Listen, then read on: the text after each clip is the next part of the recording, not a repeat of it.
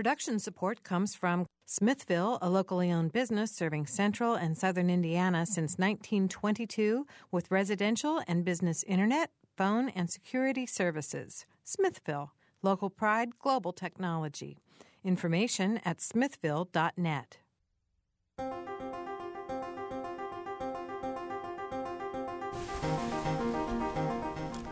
Welcome to Noon Edition. I'm Bob Zaltsberg, editor of the Herald Times, along with Mary Catherine Carmichael, the director of leadership Bloomington, Monroe County. And today we're going to talk about issues of child abuse. Uh, we have three guests with us in the studio Dr. Debbie Herbenick, who is with the uh, Kinsey Institute. She's a researcher and has uh, done some work on psychological effects of sexual abuse in children and, and is an expert in sexuality. We also have Kristen Bechet from Monroe County Court appointed special advocates, the CASA program, and also Monroe County Circuit Judge Steve Galvin is here, who has a long history of dealing with uh, youth in the uh, in the criminal justice system. If you have questions or comments, please phone us at 855-0811 or toll free 877-285-9348 and our web address, wfiu.org slash noon edition, if you want to join the conversation there. Uh, our producer, uh, Daniel, when he sent out the the uh, message about uh, the promotions about this program, referred to a recent report by the U.S. Department of Health and Human Services that found 20, over 24,000 cases of child abuse in Indiana in 2009. Um, that number puts the state's abuse rate much higher than the national average. So uh, I guess that's where we sort of start this program, and I want to mm. throw that those statistics out and just sort of ask for all of your opinions about why Indiana would be higher. Why why why should our rate be higher than other states. There's something we're not doing right. And Judge Galvin, let's start with you. You know, it's interesting, Bob. I, I can't say that I can account for that discrepancy, and I would even say that I've been doing. I've been a prosecutor, a public defender, a, a judge, the attorney for the Department of Child Services, and done these things over the last 30 years. And I think that the difference that I've seen between 30 years ago when I started and today is that the general public um, is far more aware of reporting of abuse and neglect. There's a legal duty that you have in the state of Indiana to report any abuse and neglect that you become aware of, and that is uh, there's a criminal sanction if you fail to report it. And I find that folks today, uh, whether it's teachers, whether it's service providers, hospital personnel, doctors, um, whoever has much greater um, knowledge uh, about the subject and, and understand their duty to report. So I have to say that in that sense, I, I see this in a positive light and not a negative light. Mm-hmm. Yeah, numbers are always interesting to look at because if, if there's more education in the state, if there's more awareness in the state, then having a higher number might actually mean that the state is doing a better job. Yes, what you're saying. Yeah, Kristen. Absolutely, I agree. The the fact that we have higher numbers, I think, is due to the fact that the public is more vigilant in watching mm-hmm. out for our children. Um, I believe that with each case that is opened and each child that is looked upon to make sure that they are being safe and secure, then it, it's much better for all children in our community. Um, other states and their reporting laws may differ and that may be the discrepancy. But as Judge Galvin said, I think it is a positive, not a negative. Mm-hmm. I don't think it's the fact that there are less abuse cases in other states. Mm-hmm. I think we're just finding out more about them. Okay.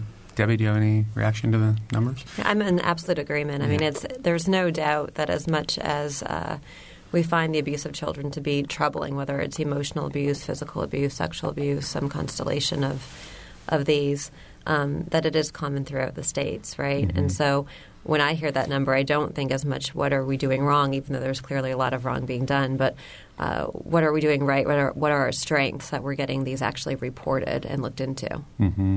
Well, you just mentioned something I wanted to ask about, and was to kind of get a definition of of child abuse. I mean, how, what's the what's the range of um, how's the, how how is it defined, and what's the what, what are the range of, of bad things that can happen to children that would rise to the level of abuse as the court system would, would see it?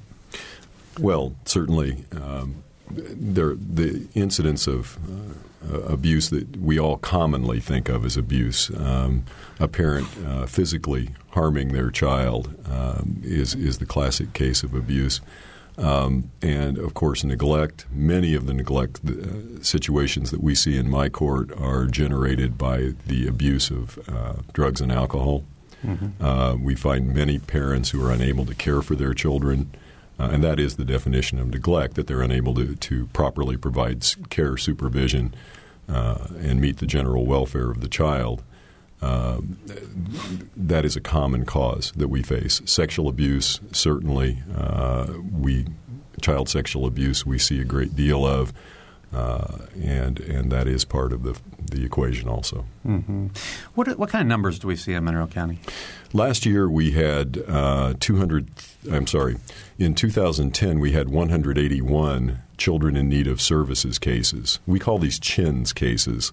Uh, but CHINS is uh, short for Children in Need of Services, and these take in all cases of abuse and neglect where the court intervention, the coercive intervention of the court, is necessary. Mm-hmm. Um, I want to turn back to Debbie for a minute about about sexual abuse in children because I, I, think that's something that most people, I, I like to think most, a vast majority of people, just can't understand the you know the attraction, the the the urge, whatever. Um, can you sort of explain the psychological? Um, well, first of all, the psychological damage that happens to a to a child, the damage that happens to a child, and and also just a little bit about this whole area of child sexual abuse. These are good questions and big questions. yeah, I know. We don't, we don't have uh, three hours. Right, right. Um, you know, the short of it, of course, is that uh, many young children and, and adolescents are uh, experience sexual abuse by parents, by other relatives, often people who are known to them, especially when they're younger, um, or by you know other individuals known to the family. Less commonly by strangers, especially for girls, um, and they may do so for a variety of reasons. They may be put in harm's way through neglect from their parents, again, due to drugs or alcohol, is often the case. Um, in rare situations, you have um, you know children who end up uh, almost being traded for sex by their parents. That's uncommon. What you more often see is the family type of sexual abuse. Many children and teenagers do experience long term negative outcomes, including depress- depression, anxiety, difficulties forming friendships and rela- in romantic relationships later on, and sexual problems as adults. That's not to say that all do, and that's not, and, and to and to say that many many children make it out all right isn't to say that this type of contact is it's okay is okay, mm-hmm. but it's to say that fortunately many children and adolescents are resilient and have supportive services around them, have community organizations that back them up, get support in the court, get support at home. Um, the the case of why people are attracted to children is a much bigger issue um, and is something that people who study pedophilia and, a, and attraction to children are still grappling with. Mm-hmm. Is it a power issue? So, a, a power issue would be a, a different reason for mm-hmm. wanting to be sexual with children as an adult. Um, generally, pedophilia seems to be more of a lifelong attraction uh, to either young children for certain types of individuals or to uh, pubertal age children. So, 11, 12, 13, 14 year olds is more mm-hmm. common. So these tend to be different individuals. Mm-hmm. Um, and fortunately, not all people who are attracted to, you know, to children or puberty age or puberty age children end up acting on it. Many of them are able to find services, find counseling, find therapy, and learn how to live their lives with those attractions and not act on it. Um, there's actually an organization called Before You Act, which encourages them to seek help. Um, so it's the ones, of course, that that are more prone to acting on this that we need to do a better job of identifying early. Uh, and putting a stop to it and getting them services so that if they do do it, that we are able to pre- prevent it from happening again. Mm-hmm. All right, our phone numbers are 855-0811, 1-877-285-9348. The web address is wfiu.org slash noon edition. We're talking about child abuse, um, the range of issues involved with child abuse. Um, Kristen Bachase with the Monroe County Court appointed Special Advocates, the CASA program. And uh, Judge Galvin mentioned 181 CHINS cases last year. Excuse me. How many cases did CASA get involved with? We are assigned to almost 100% of those kids. Um, every once in a while, we have to recuse ourselves from a case um, because of past um, conflict of interest issues. But most of them come to us and to our program, and we assign them as we have a volunteer available to, to go with that case. Um, what we're finding in the CASA program a great deal of the sexual abuse occurs in homes that there's a lot of drug use and where there are a lot of or um, drug dealing and there are a lot of individuals of you know shady characters that are in and out of the home a great deal mm-hmm. and these children are exposed to many more of these people mm-hmm. than an average child would be um, we do find where parents will look the other way in exchange for drugs or drug money um, and it's, it's horrific. We we hear these stories on you know Law and Order out in New York City and Chicago, but people don't realize this is happening in Bloomington, mm-hmm. and it happens way too often. Mm. The uh, the CASA program seems like it's always in need of volunteers to help, and also I, th- I, think it's probably one of those programs that does such you know, exceptional work in the community, but sort of flies under the radar mm-hmm. because the court system is kind of in some ways hidden away. I mean, even though we write about it in the newspaper and all, we don't write, write about a lot of these, you know, child abuse cases because children are protected. And so, um, could you sort of describe what, what a CASA does? How do you help? How do you advocate for the child? Being a, uh, in the role as a CASA volunteer is a unique volunteer experience. Um, it's much more involved as far as the time commitment. We um, ask that people commit a year to two years, and it's not necessarily the length and time, but we want the CASA to stay with a case until for the full duration of the case. We don't want to volunteer to leave, be another adult that leaves that child mm-hmm. in this crisis situation. Um, volunteers are advocates for the child and for the best interest of the child. They will monitor a case. When they're assigned a case, they're going to go out and talk to everybody they can that has pertinent information about that child or sibling group they're assigned to. They're going to talk to daycare workers, to teachers, to foster parents, to the parents and therapists. They're going to get all the information they can. Through that information, they're going to um, have recommendations, and those recommendations are given to the Department of Child Services um, on an informal basis, saying, you know, this is what we're finding. Can we try to get the service implemented for this child or the family? And also, we give the recommendations in a court report to the judge, and then the judge will decide whether or not he can order those recommendations. Um, the CASA volunteer is another set of eyes in with that family, and the volunteer is unique in the respect that they are focusing solely on the child. The Department of Child Services, their goal is to help the entire family. And whereas CASA wants to as well, we, our eyes are there and our ears are there for the child and what's in the very best interest of the child, and to report that to the court. So the judge has all the information he needs to make mm-hmm. the right decisions. Mm-hmm. So the fact that it's a court appointed special advocate means that you have the power of the court behind you. I mean, I, I could see where this could, where this could be a a real tricky situation because you still have a family unit and you're somebody outside the family unit that's focused on the child. Uh, it seems to me that it could bring some conflicts with the family, but mm-hmm. but since you have the court behind you, I assume that helps to uh, minimize that. Minimize yeah. that. Yeah. You know what is interesting? The turning point in dealing with the parents is when you tell them that you're a volunteer.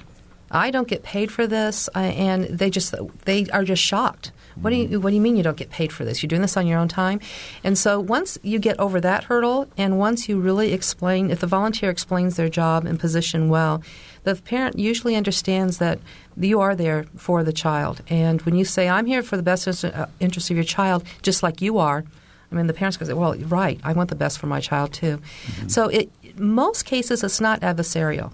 When it gets to extreme situations where the termination of the rights of the parents are done, then it can be adversarial, but most of the time it's not. Never have we had an issue where a CASA is in danger. Um, we treat safety issues, I mean, treat, train safety issues and, and prepare our volunteers, but we haven't faced that in the 26 years of being a program. Mm-hmm. You know, I've had CASA, ex- we've had it explained many times on the show, and, and of course, you know, we're big fans. But I'm wondering if you could actually talk us through maybe just, and with no names, of course, but an actual CASA's experience. So people who are listening to the show today and are intrigued at this prospect, but maybe looking for um, just you know a real concrete example to help them make the decision one way or the other, could have that to go to. When a volunteer receives a case, they will go to the Department of Child Services and read over all the files. They're a legal party to the case, so they have access to everything. They'll go and review the file, they interview the case manager, and then they'll start talking to the individuals.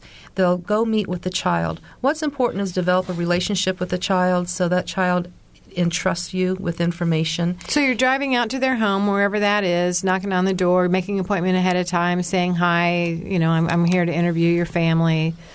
Okay, absolutely. Okay, um, and spending some time with the child. You might sit the first meeting or two. You might sit down with this child and work a puzzle together. Um, just engage in an activity. So again, the child gets to know you. Then you'll be making phone calls. One contact leads to another. Um, the foster parent may say, "Well, you know, Aunt Jane might have some information about what." little Johnny went through, and so you'll get Aunt Jane's contact information and give her a call and say, "Can we have a conversation?" Some of the work is done over the phone. Mm-hmm. Some of it's done through email. Not all of it is face to face. A volunteer spends anywhere from 10 to 12, 15 hours a month um, communicating with all the individuals. Um, they go to case conferences where all the parties, the parents, the therapists, the service providers will sit and talk about the case and make a plan on what is the next step forward to help make this family safer and make it stronger so the child can return to the home. Mm-hmm. How, how old are the kids you're working with? Anywhere from birth to 18. Okay, so up to 18 years old. And they may be with their parents now, or they may be, as you mentioned, in a foster home already, or. Yes, they, they can be um, in three different places. They can be in a relative home, a foster home, or what we call an in home CHINS. So they're still part of a CHINS action, but they, the, we all feel that the child is safe enough to be at home with some services provided in the home and mm-hmm. monitoring. And the uh, CASA, I assume, goes to the court hearings? If yes. A, you're always there at the court?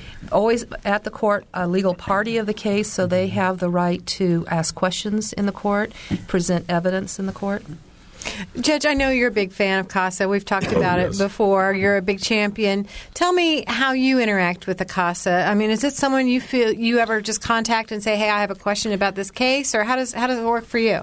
Because they are a party to the proceeding, um, I can't have contact about an individual case outside the courtroom. Oh, and so, uh, having said that, they're critical for this process, this this reunification process for the family but primarily as a voice for the child in court and a voice that the child would normally not have. If the CASA wasn't there, and I've been in, I'm old enough now to remember when we when we didn't have CASAs. There's no one there to speak directly for the child, mm-hmm. and this is a great point I think to put in a plug for them. um, I would strongly urge any of your listeners to consider uh, volunteering as a CASA. We have the what I would consider to be the, the best program in certainly in the state and perhaps in the nation. We it is a public private partnership, uh, and uh, the CASAs are well trained and they perform a function that cannot be performed by anyone else. It's not uncommon for me to uh, ask a CASA who's been on the, a case for a year, how much time have you put into this, and, and to be told 100 hours. Now, that doesn't mean the average volunteer has to do that, but what it points out is that once you become involved, you become committed.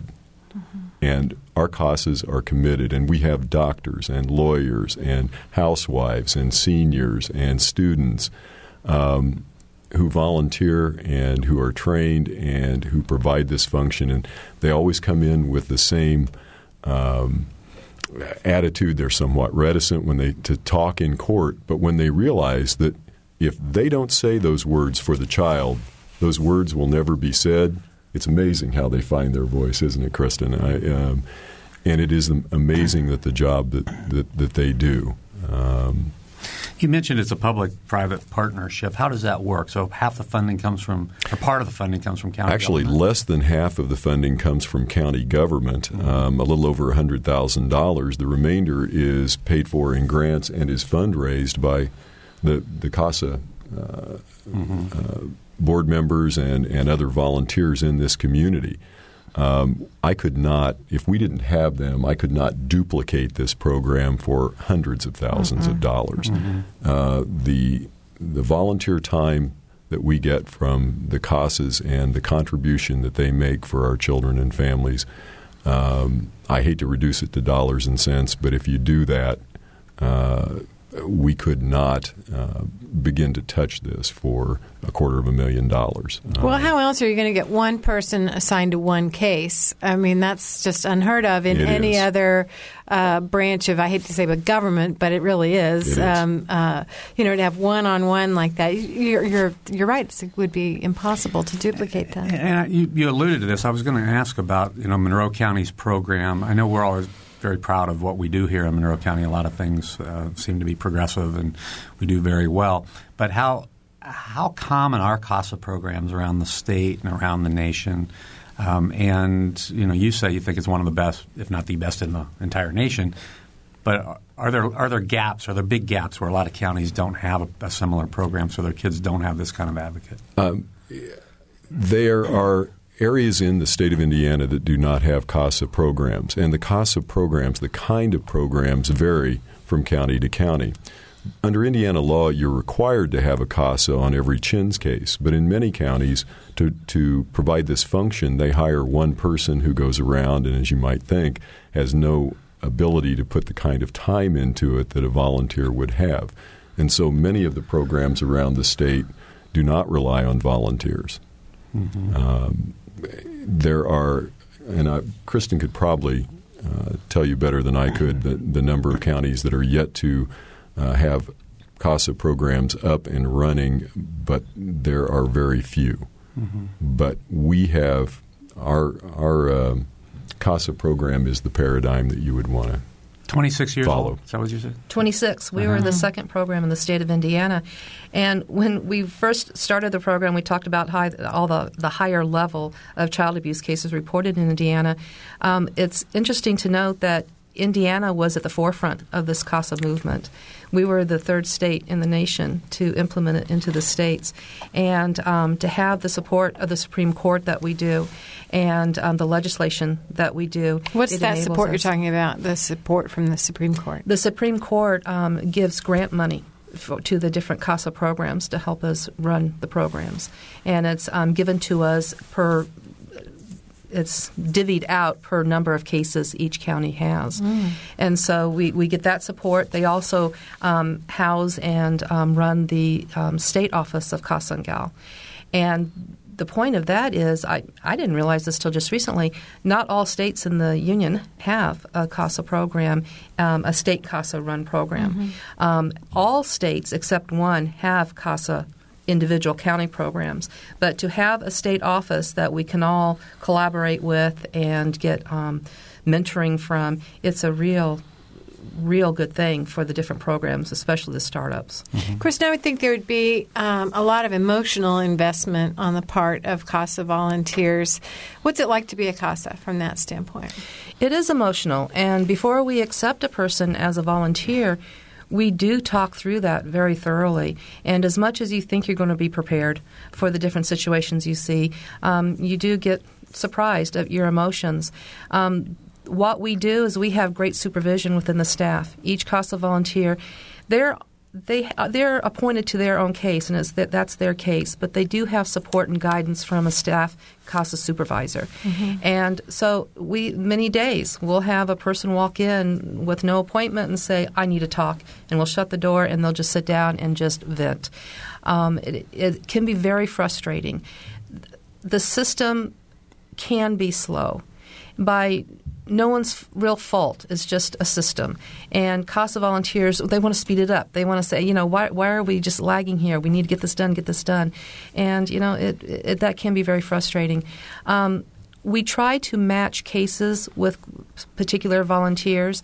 in the interview process, if a CASA volunteer has experienced any kind of abuse in their own family, within themselves or own family, depending on that type of abuse, we may not match them if we have known that type of abuse is with them. So we try to be careful with that, and we try to give as much support to the CASA as we can. But it is there. We can't we can't sugarcoat that. There must be a flip side to that too, though. Absolutely.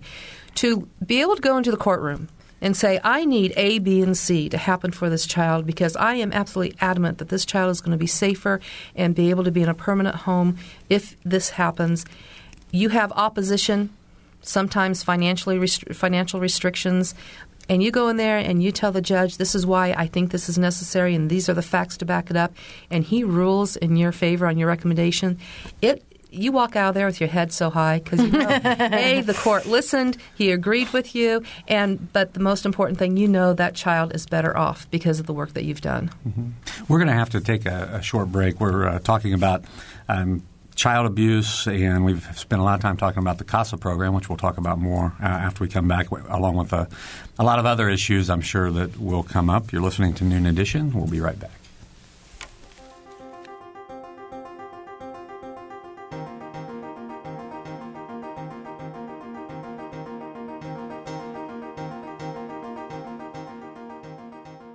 This is Noon Edition on WFIU. Production support comes from Smithville, information at smithville.net. You can take WFIU programs with you by downloading our podcast directly to your computer, iPod, or portable player.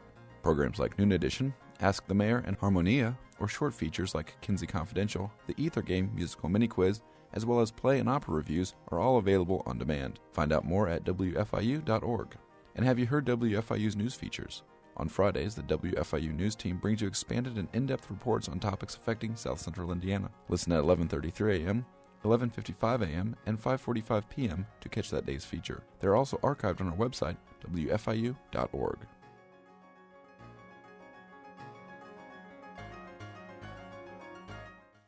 Welcome back to Noon Edition. I'm Bob Zaltsberg from the Herald Times, along with Mary Catherine Carmichael from the Leadership Bloomington Monroe County program. We are talking about uh, child abuse today and issues of child abuse. Joining us in the studio are Dr. Debbie Herbenick from the Kinsey Institute, and she's uh, a, she studies uh, sexuality and has uh, information about sexual abuse in children as well to share with us. Um, Kristen Bechet is here from the Monroe County Court Appointed Special Advocates, the CASA program. And Monroe County Circuit Judge Steve Galvin is also here with us today. You can join us on the program by calling 855-0811 in Bloomington or 877-285-9348 outside of the Bloomington calling area. Our web address is wfiu.org slash noon edition.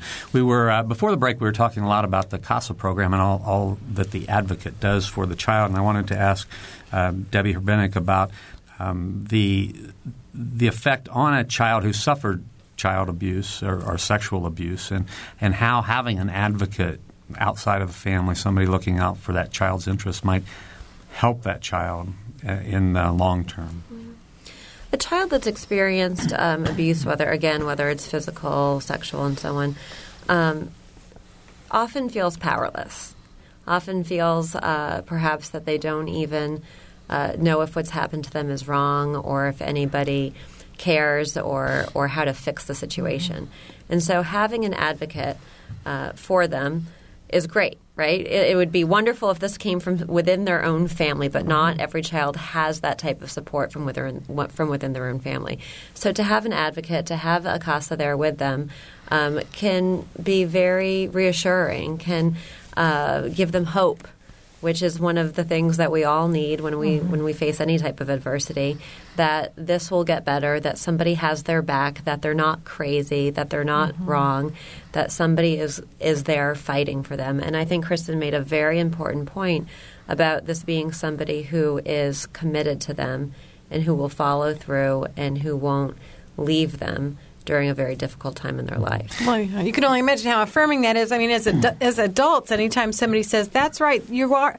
If you're wondering like that doesn't feel right, something's wrong here, and someone backs you up and says that's right, that is wrong, and I'm going to stand next to you and and help you proclaim that that's wrong and fix it. That feels great, even if it's just an argument you're in with someone. I can only you know you can imagine Absolutely. them for a child who's in real trouble. Mm-hmm. And, and as a follow up, I mean, in the area of, of sexual abuse, I mean, for a young child who hasn't doesn't really understand what sexuality is. I mean, the point that you made about um, whether this is right, wrong, is this normal.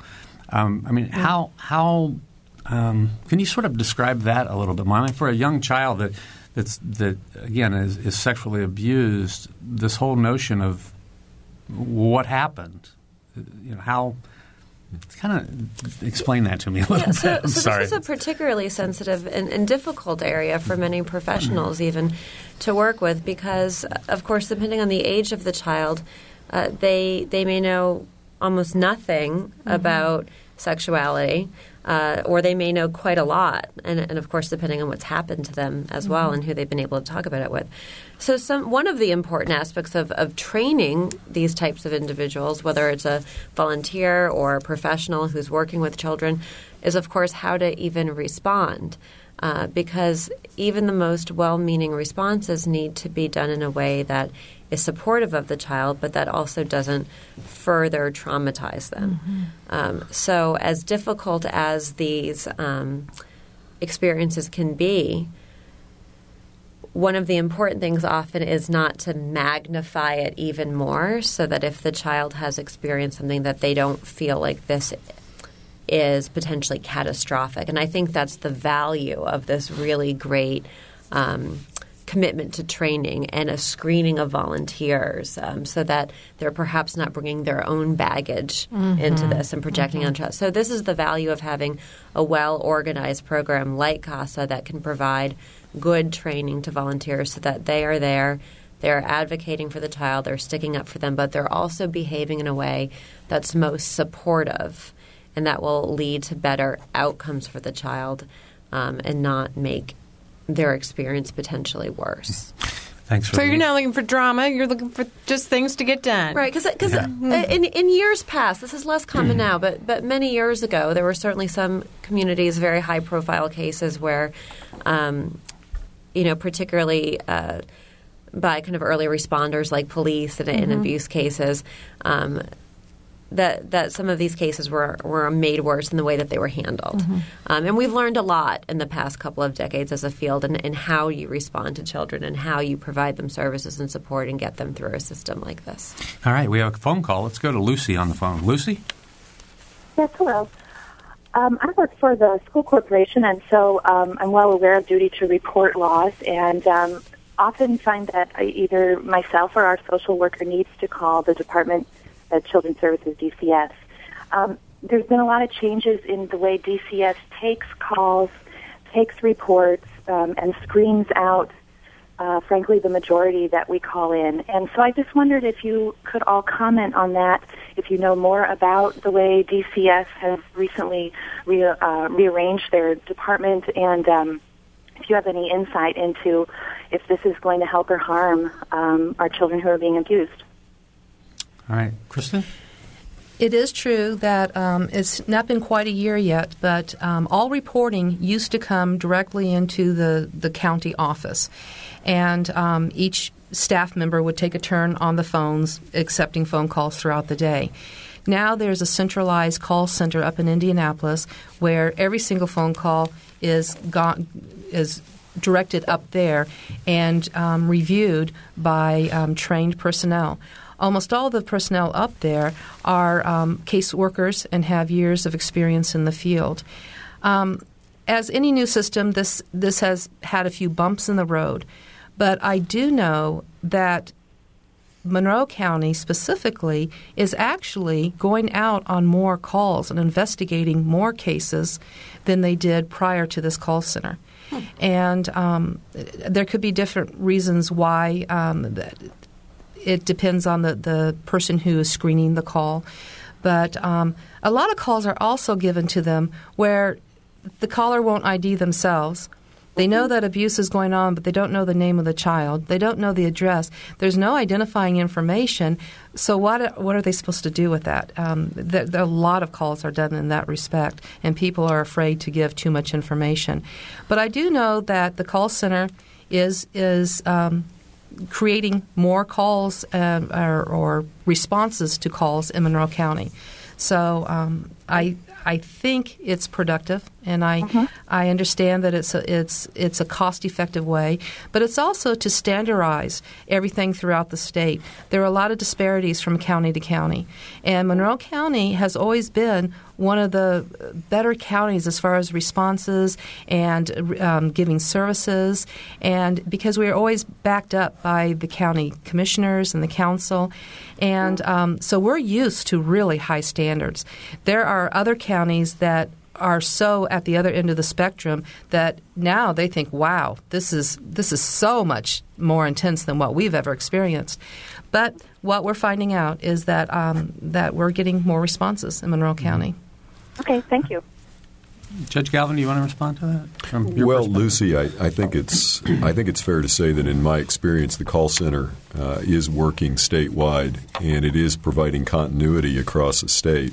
I do think that sometimes what's lost is the local knowledge um, of the individual caseworkers, and I'm not always certain how well we communicate, how well DCS communicates that local knowledge uh, to the folks at the call center. I think they're doing the very best they can, um, and uh, but it, as you might uh, imagine, the average caseworker who's been on the job and perhaps dealing with uh, families uh, and may be well aware of the family or their relatives may have knowledge that is simply not going to be uh, distillable into sound bites or a, a, brief description for the call center. And so that is the, something that I think DC has has to watch, and I think they are very cognizant of it. And this is something that, in my conversations, both locally and with folks at the state, um, I do think that they're they're aware of it and trying to.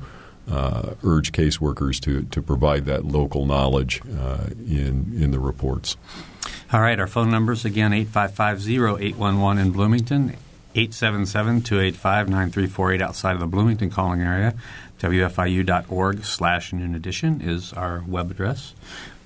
Well, I just um, so tell me the what the source of uh, information most often is as as the you know what gets the court involved. Is it usually police interaction or a neighbor calling, or how does the whole ball uh, get rolling for to uh, provide help to a child in need? Well, it, it comes to me um, after the Department of Child Services has made a conscious decision to file and to request the again the coercive intervention of the court in order to deal with a problem with the family. It means that the child's not being protected and most often comes to me in the form of a request to detain the child, that the Department of Child Services has taken immediate emergency action to remove the child, and they are coming to me, as they're required to do within 48 hours, to hold a hearing to make a determination as to whether or not that removal was warranted. And if I make a determination it was not, I would return the child. If I find that it is warranted, then the child would remain in placement. It's a lot of pressure. It's my job. A lot of pressure. I'm sticking with my comment. We have a, uh phone call from Wayne. Wayne? Hi. Hi, Wayne. How how outrageous would it be to suggest that child neglect and abuse is related to family breakdown? You know, to to, to devaluing of marriage.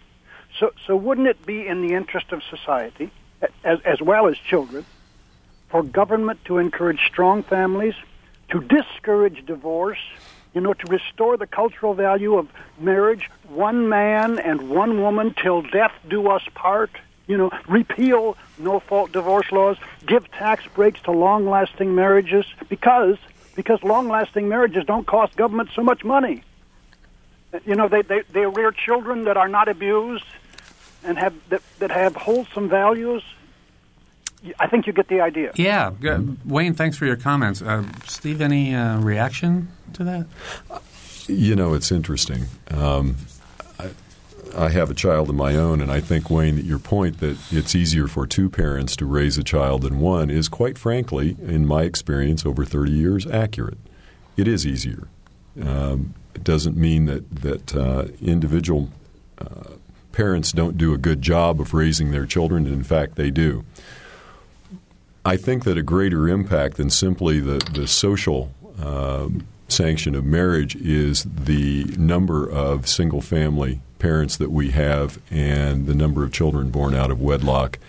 that um, are born to parents who are addicted to drugs, who are uh, using alcohol uh, in, in, excess, who are um, simply they, they, may have mental illnesses that make them unable to care for the, their children. And I think that what I see in court on a day to day basis is related more to uh, those factors than simply to, to, to put it as the breakdown of marriage. But I do think that your point is valid in saying that it is easier, it is uh, in many ways preferable if the child has two parents, as it's preferable if the child has an extended family as well. This is a little bit of a left turn, but you know, I, I take my class every year, and, and uh, after we have the pleasure of talking with you and your colleagues, we then um, go over and talk with Jim Kennedy, and we do a, a jail tour. And, and, Jim often mentions that um, it's kind of the same group of folks that he sees over and over again. Kind of, you know, they come in and they leave for a while and then they end up back again. And I'm wondering if you have a similar experience um, in your court, or if it's always uh, or tends to be new people all the time coming through the system. It's uh, certainly the the uh, inability to parent can be intergenerational and by that I mean we I it's not uncommon for me to see somebody come into court that I may have defended 30 years ago as a juvenile mm. when I was a public defender who is now a parent. Um, having said that, I think one of the things that we've done in this county over that 30 year period, we before I ever took the bench, there's a wonderful lady who I hope everybody's familiar with, Viola Taliaferro, who for 15, 16 years was the juvenile court judge and who demanded that these families get services. And I think that that philosophy carried through with Judge David Welch and to me, uh, and that has been the philosophy in this county. And I, I firmly believe, and I, and I have to tell you, I can't, I don't have statistics at my fingertips, but I believe that it's made a difference, and I believe it continues to make a difference. So yes, it's true that individuals may come back to the jail chronically, and it is true that we see families where one parent was unable to care for the child, and the child who's now a parent is unable to care for the child. But the services that we've provided uh, have prevented far more of those cases from arising. Uh, and uh, I'm, I'm a firm believer that our approach, the approach of giving services to families to try and reunite those families, to give drug and alcohol treatment, to give mm-hmm. parenting instruction, has had a very, very positive impact on the lives of children. In, in, your experience, I mean, what what percentage? I don't mean a specific percentage, but roughly, you know, how many of these families are really interested and eager to get help and will follow through? And how many? And how many just sort of say, "Well, I was raised this way. I turned out all right," and Mm, you know, it's question. it's a process. Um, oftentimes, the families come to us, and I know Kristen's smiling next to me because she knows this. Very often, parents come in, and, and I will take a. I, we talked about drug addiction. It's common for the parent to appear in court. The child's been removed from them. They are currently addicted. They are um, eh, perhaps coming down from the drugs while they're in court. They're they're tearful they're angry, they're unable to deal with the circumstances, and they don't want to hear either from the judge or the, from the Department of Child Services or from their own attorneys, quite frankly, at that point. And yet, after a period of sobriety, um, all at once that CASA becomes very important to them. And those services that they're getting become very important to them. And I have to tell you that over time, I, one of my common experiences uh, in in my day to day work as a judge is to have people come up to me and say, "You don't remember me, do you? But you were my judge three years ago, and you demanded that I do this, this, and this." And that Department of Child Services got me help with with my problems, and this is my son, and this is how we're doing, and they want to tell you that. Um, it sounds corny. Some of the best things you do in life are corny. Um, I hope that answers your mm-hmm, question. Sure. We, we have people who never come out of the spiral of, of, the inability to care for their children. And and some of the most heartbreaking cases are individuals who, due to mental illness, simply cannot care for their children. Um, but the vast majority of our cases, the children are returned and the family is able to carry on without further intervention. Well, I think it, uh, now you answer my question. I think you know it goes to the heart of you know what we hear a lot of is sometimes people who are in a, a, a downward spiral, uh, a generational poverty or generational abuse. It's just really hard to get out of. And, and what you're saying is that there are programs and there are many success stories. There are. Yeah. We just don't, and quite frankly, we probably don't trumpet those like we should. Right. 855-0811-877-285-9348. Those are our phone numbers, wfiu.org slash noon edition. We only have six or seven minutes to go, but if you uh, have a burning uh, question, you certainly can still still phone us. Um, I wanted to ask about you know this this range of abuse. I think we I think most people have a general sense of sexual abuse of children and why that's wrong and that it is wrong, and you can identify you turn somebody in. Um, you know, on the other end of the spectrum, and this m- might sound kind of funny, but you know, going to you, you could be in a store in Bloomington and you see somebody you know slap their child or really do something that you know to to me it looks like you know if they're doing that in public, what possibly could they be doing?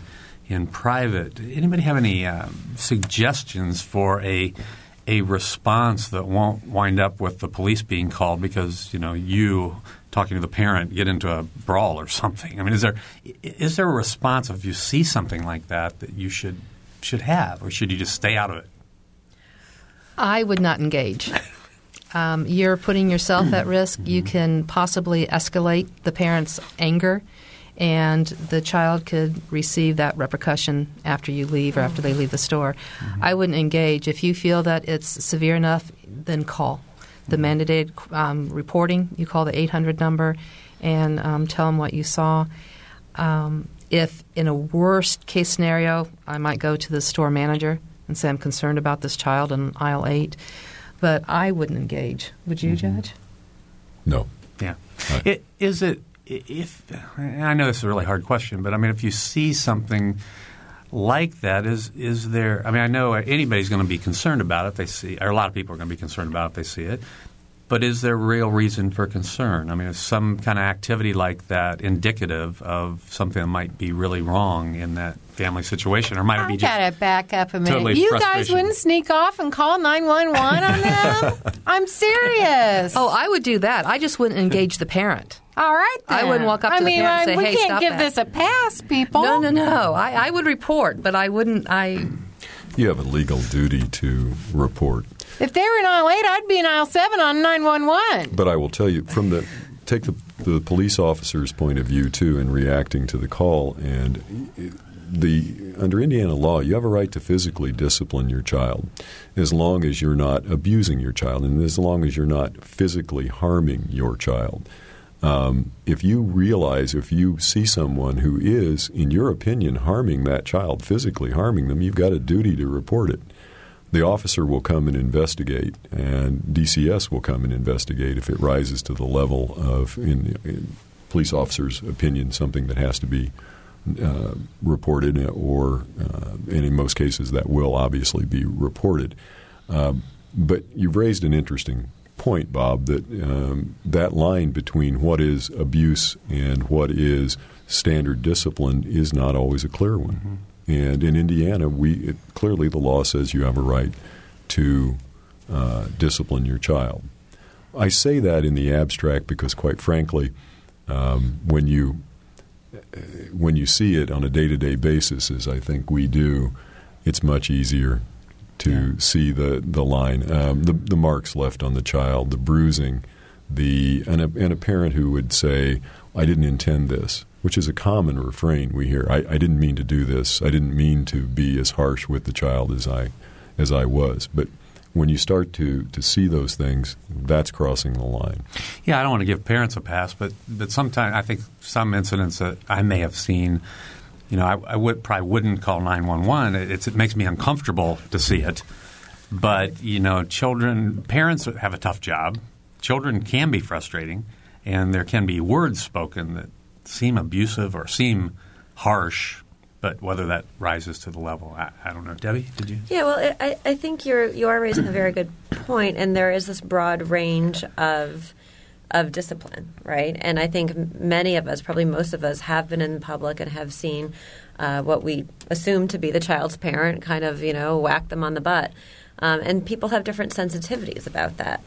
And I think for in some cases, uh, society swung a little bit far in one pendulum to kind of like the any spanking is a terrible thing, and in fact, the research didn't actually find that right. That that actually kind of this this more like you can see the line is actually pretty visible when you see it regularly. And I used to do a lot of work in another state in a foster care system, and there is abuse, and then there is a much more common spanking that research wise isn't isn't linked to any bad psychological outcomes, um, and that I think most of us just wouldn't wouldn't report. Yeah. Okay. Well, we have about two minutes to go, so.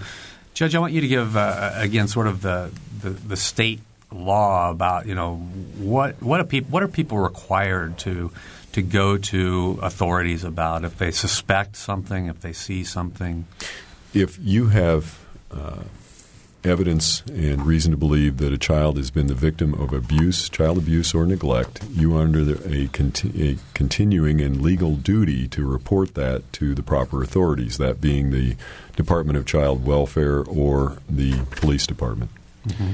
And, and when you say neglect, could that be you know you some you you know that somebody is you know, they're leaving their house at night to go to the nightclub and their six year old is home alone. Home alone. Absolutely, kind of mm-hmm. absolutely. And oftentimes there is anonymity for the. Uh, I shouldn't say oftentimes. There is anonymity for the reporting source, and oftentimes people aren't certain. But to err on the side of making the report, there really is no downside to that uh, either for the child or for for the reporter. So, as long as you're making the report in good faith and not and not making the report up, so to speak, um, reporting things that you are concerned about are important. And I'll give you an example. Um, uh, changing the facts, changing the facts very briefly. Um, child that was uh, someone heard a child being they thought thrown against the wall, and they did report it. There was an investigation, um, and um, they weren't sure what they were hearing, but it was lucky they did the child was severely injured. Oh my gosh! All right, we are out of time. Thank you, thank you, Judge Steve Galvin, for being here with us today. Kristen Bechet from the Monroe County CASA program, and also Kinsey Institute researcher Debbie Herbenick. Thanks for being here, Debbie. Uh, for Mary Catherine Carmichael, producer Dan Goldblatt, and engineer Mike Pashkash, I'm Bob Zaltsberg. Thanks for listening. Thank you. Thank you.